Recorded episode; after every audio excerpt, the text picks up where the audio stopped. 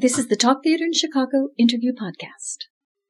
I'm your host this week, Ann Nicholson Weber, and my guests are Michael Menendian and Chuck Spencer. Um, Mike is directing Arthur Miller's The Price at Raven Theater, and uh, Chuck is uh, one of the cast members. Um, I think you could say the lead.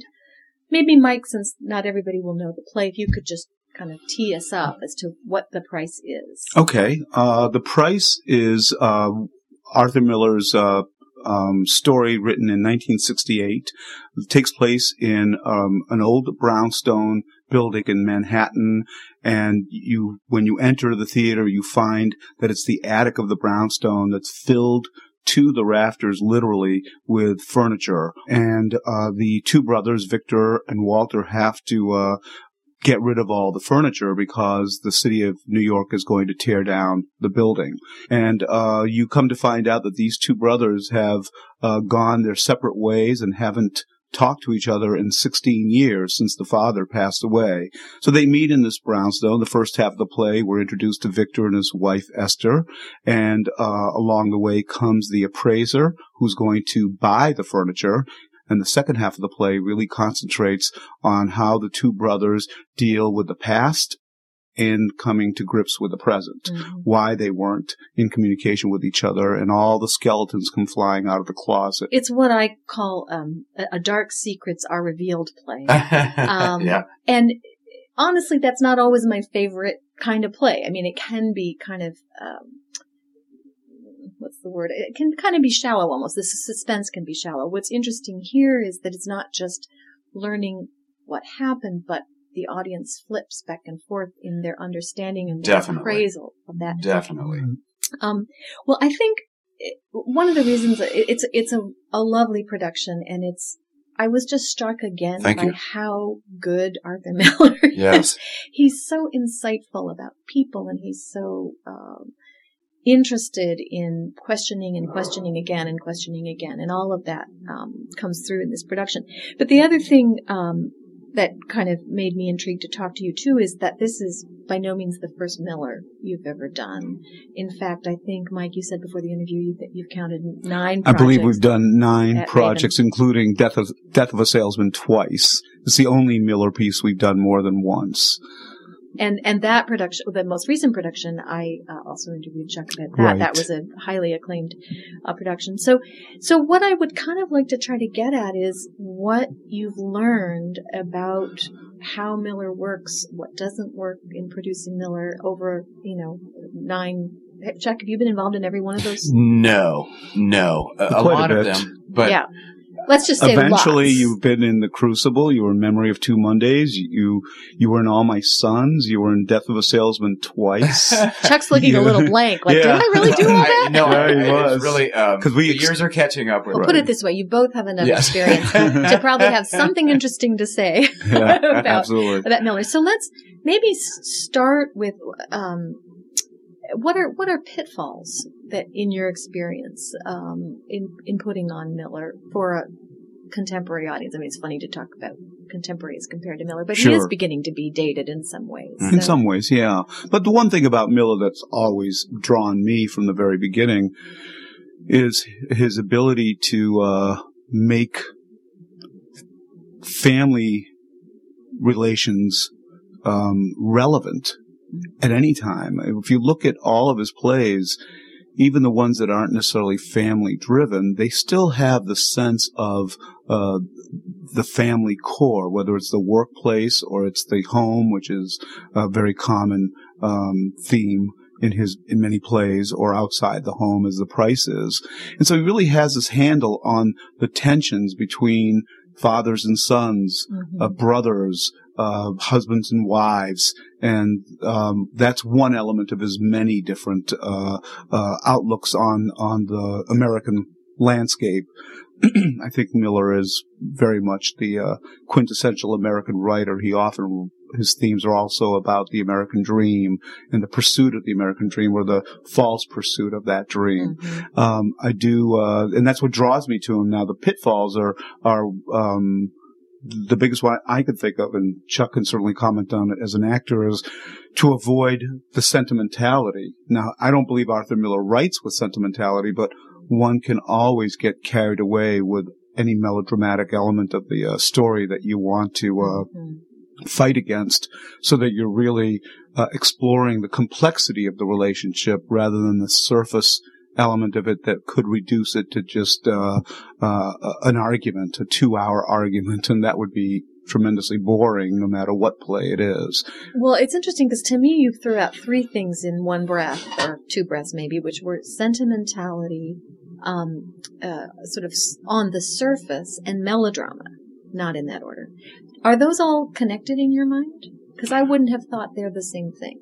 Well, they're not the same thing, but they're certainly they're connected in the sense that if you play the characters on the surface, then you're opting for the easier choices uh, as a director and actors, where hence you make sentimental choices that come across as being somewhat melodramatic. Uh-huh. Um, right. In, in, in the bad sense, I mean, there's good melodrama, and then there's uh, sort of uh, you know typical daytime soap opera melodrama. Right. Which, yeah, right. And I think that, you know, Miller also, the other element of his plays that are fascinating to us is that he really captures the the everyman, which is a common theme in many of his uh, plays. And I would say that Victor is is the everyman as compared to his brother, who has excelled as a successful surgeon, become a local celebrity in New York City, mm-hmm. and Victor's just a beat cop and yet the story focuses and circles very much around Victor, not mm-hmm. Walter.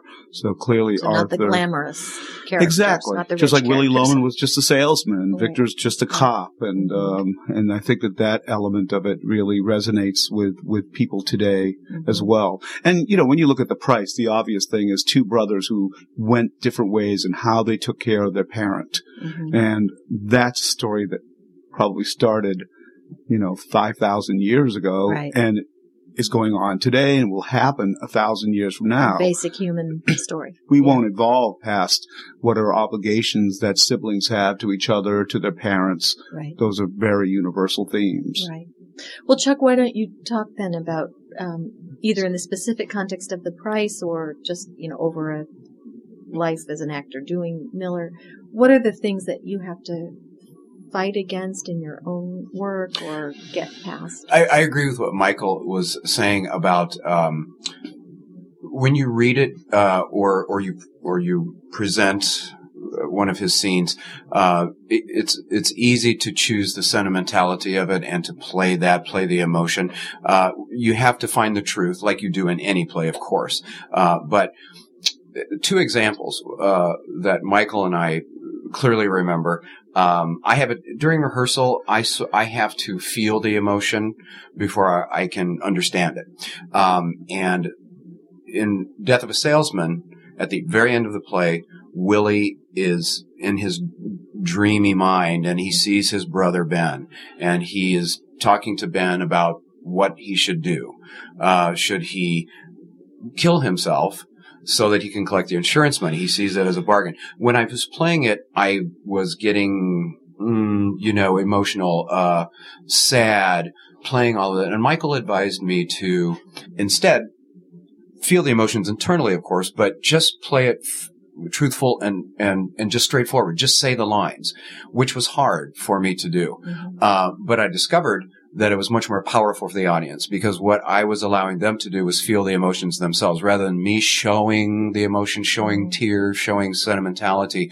Um, when I did it just honestly and straightforward, um, it was more powerful for the audience. And, and there's another moment in this play, The Price, where at the end Victor is, and I won't tell you what he's talking about because I, I want our audience to come see it, but he is revealing something from his past that is pretty emotional. And as a matter of fact, it's, it's, um, one of the dark secrets. One of the dark se- one of the very dark secrets.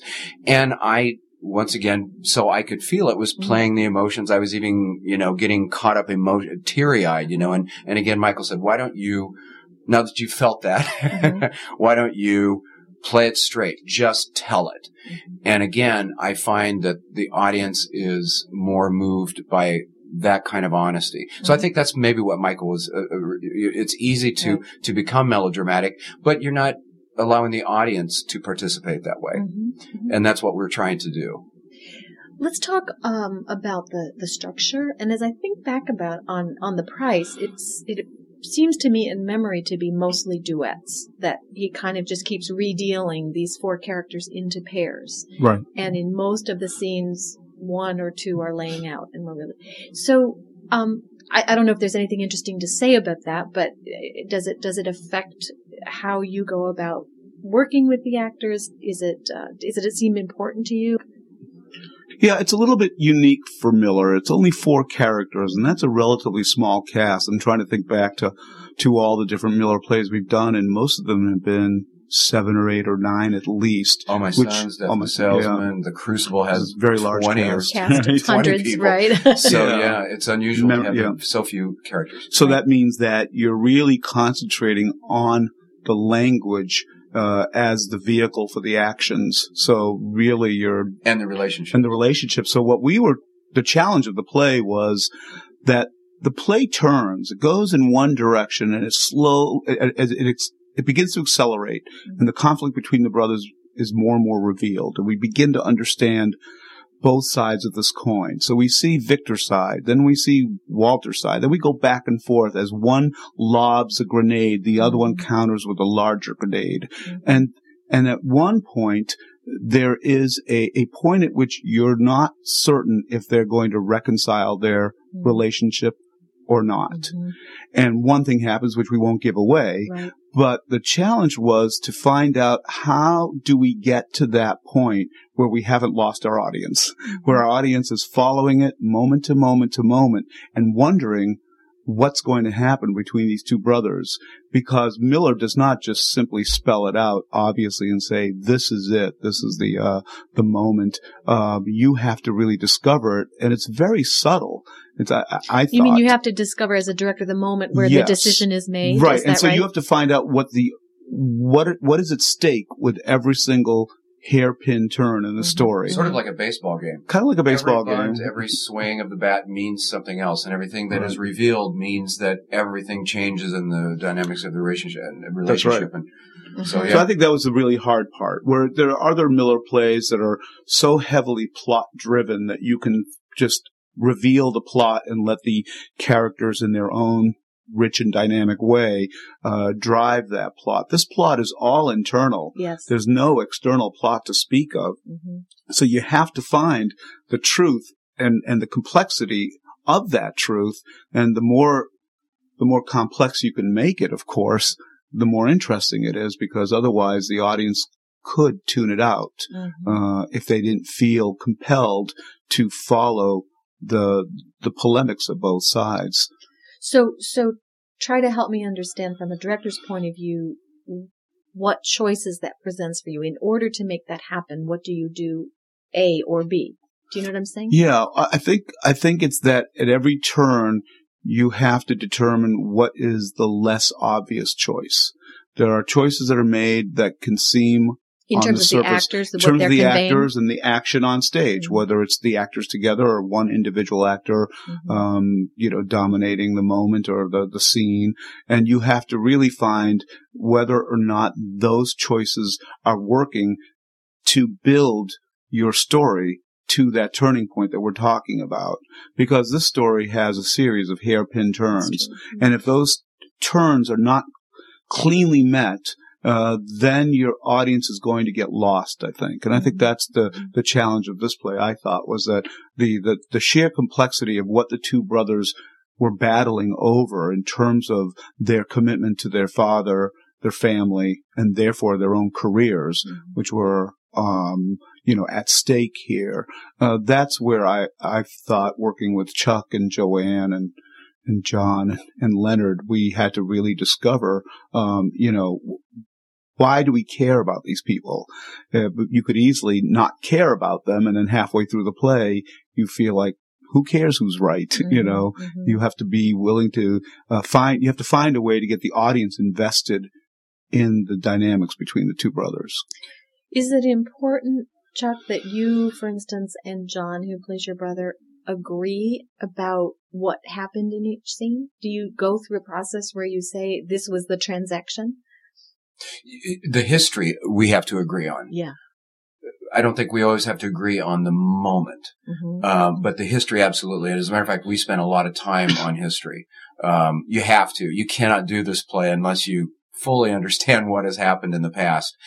Um, each character might have a different perception or viewpoint of what happened, but you have to agree on the facts of it. And so that Mm. is definitely something that, that we worked on. Um, And is that just sitting around a table saying, so then in 1929 this happened and then in Pretty much. I mean, Part of it, we worked with our assistant director who gave us, uh, uh, we sat many times and figured out from the clues that Miller gave in the script, well, if they moved all the furniture up in 36 and then he died at this age and Mhm. then you find out that the old, the, the, the uh, old broker is 89 years old. Mhm. His daughter died 50 years ago. So you're, you know, little Right. by little, you're going, okay, well, what is the timeline here? Because Mhm. the whole play is about the past. Right. It's not about the future. It's about it's about reconciling the past. So if we can't come to terms with exactly who did what when, Mhm. then we're just thrashing about in the water and not really uh, And also- focused. And I think that that's another thing that makes it fascinating for the audience because if we really believe that history, if we really believe that history, the actors, I mean, um, then we have an emotional reaction to it. Mhm. Sometimes small, sometimes huge, depending on, on what is said at, at the time. And the audience has to see that too. It's not just saying the line, of course, you know, or, or being angry. It's like, wh- how, how do I feel about that? And, and I think that's what we're doing. And I think that's why it's, it's, uh, doing very well. Do you create memories for the character? Memories? In other words, do you in your head create what it was like when Yes, yes. Something Oh, yes, definitely. so you so and then in the moment on the stage, do you actually remember them so to speak? Well, you know, I I sort of, if you can, I can only uh, explain it as as uh, anybody listening would. Uh, you don't have to relive history if you know it. Mhm. You just know it.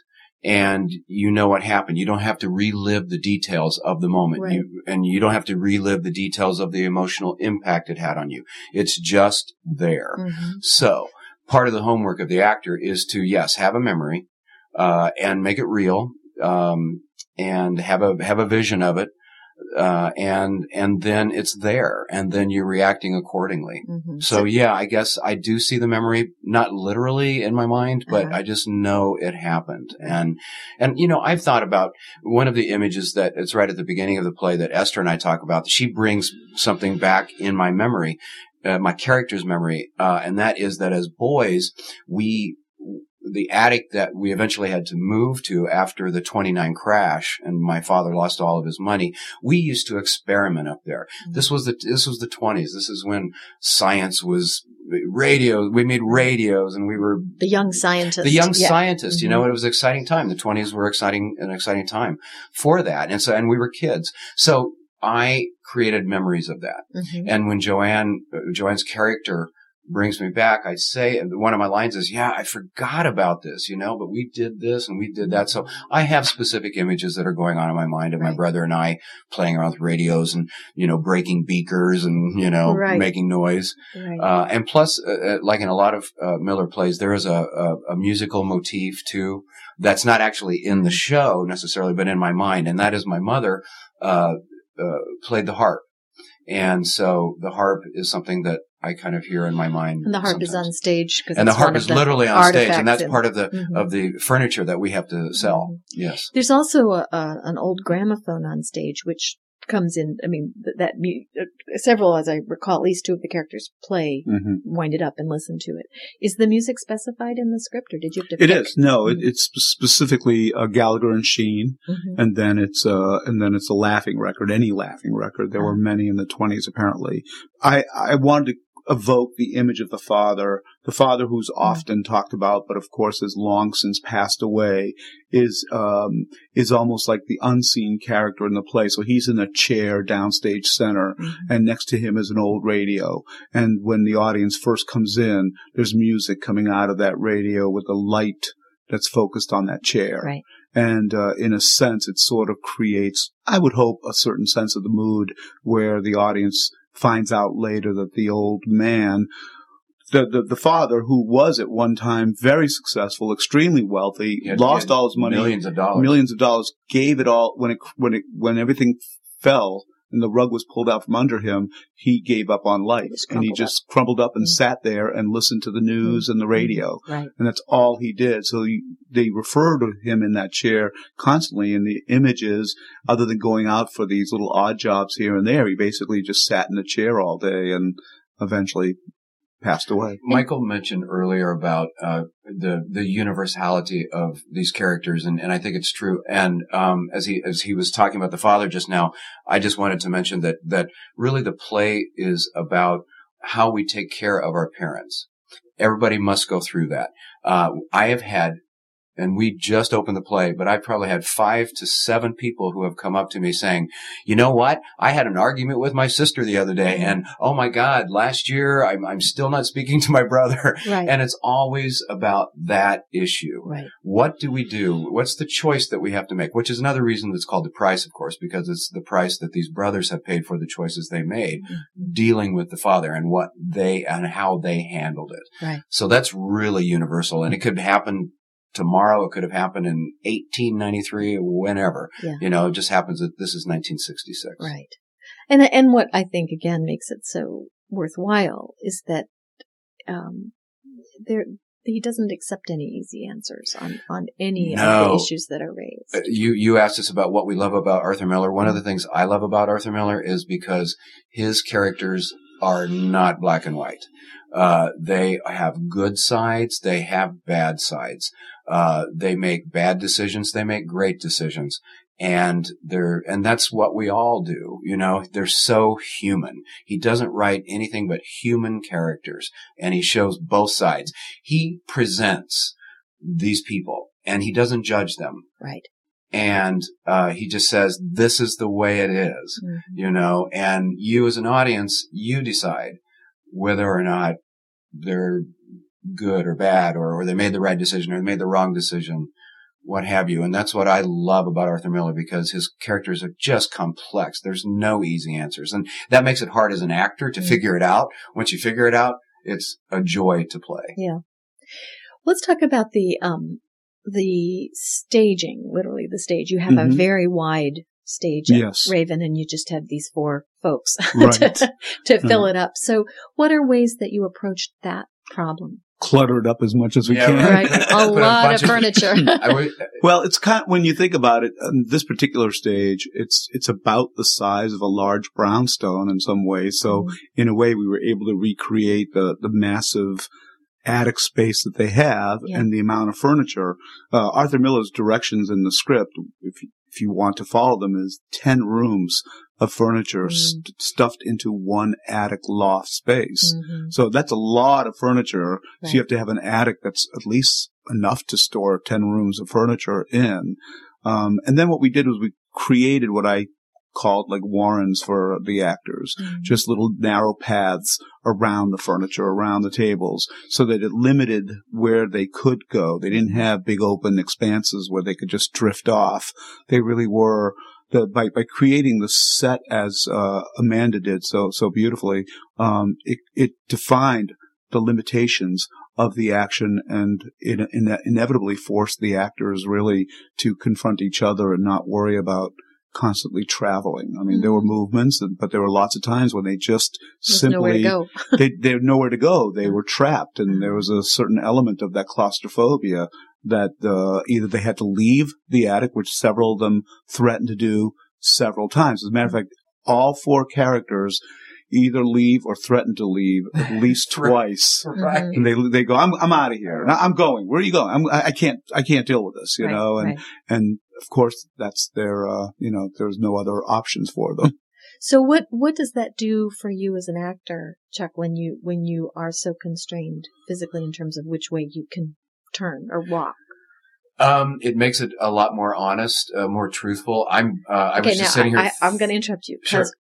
The regular person has no idea what an actor is talking about when they say honest and truthful, and actors talk about it all the time. Okay, okay. So try to be specific because Okay. I I don't know what that means exactly. Well, it means that I'm bumping my knees on corners of furniture. I'm tripping over things.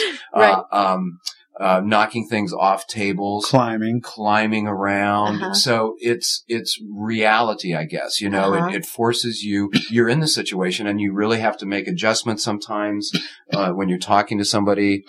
I literally, there's a, there's a, a moment where right at the end of act one where Walter comes in. We talk about Walter a lot in act Right, one. right. Then he makes his appearance Very unexpected. very unexpectedly.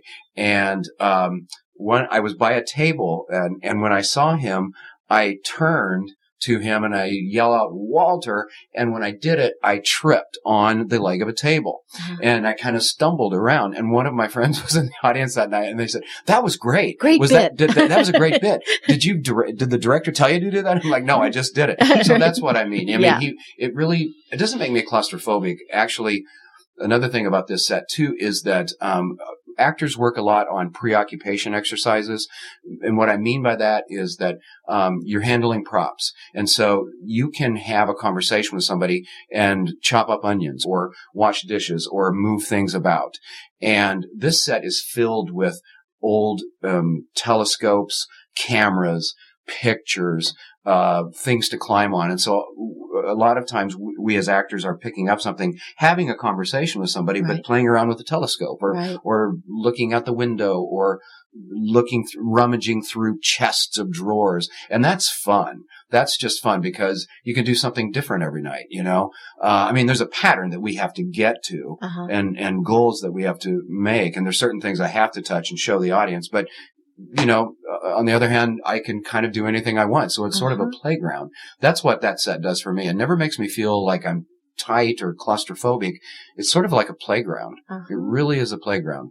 And I, and I, but I do, I'm banging my knees. I'm tripping over things all the time. On opening night, I laid my hat, my, I have, I wear a policeman's hat. I laid it on the table. It fell off twice. Right. It didn't ever happen during any of the previews, any of the rehearsals, but that night it fell off. Plus my mask fell off and then my foil that I have fell off. And so I just had to deal with it. I had to go pick it up and place it. And, Right. and you know, the, I was getting laughs uh, the second time my cop hat fell off the table because the audience was enjoying the fact that I was just dealing with it and, and that it was happening to me. Right. Everybody sa- thought, oh my God, you know, this poor actor, he's, he's tripping over himself and hats are falling every place. Right. But it made it real. That's what I meant by making it Yeah, real. I, I think that's true. There's a, um, that way that we have in real life of not just doing one thing isn't always portrayed on the stage. No. Sometimes, you know, when you've got this big empty space and people are staring into each other's eyes, which is not the way people actually talk to Right, each other in right. real life. Yeah. Um, and I can see how this set makes it easier,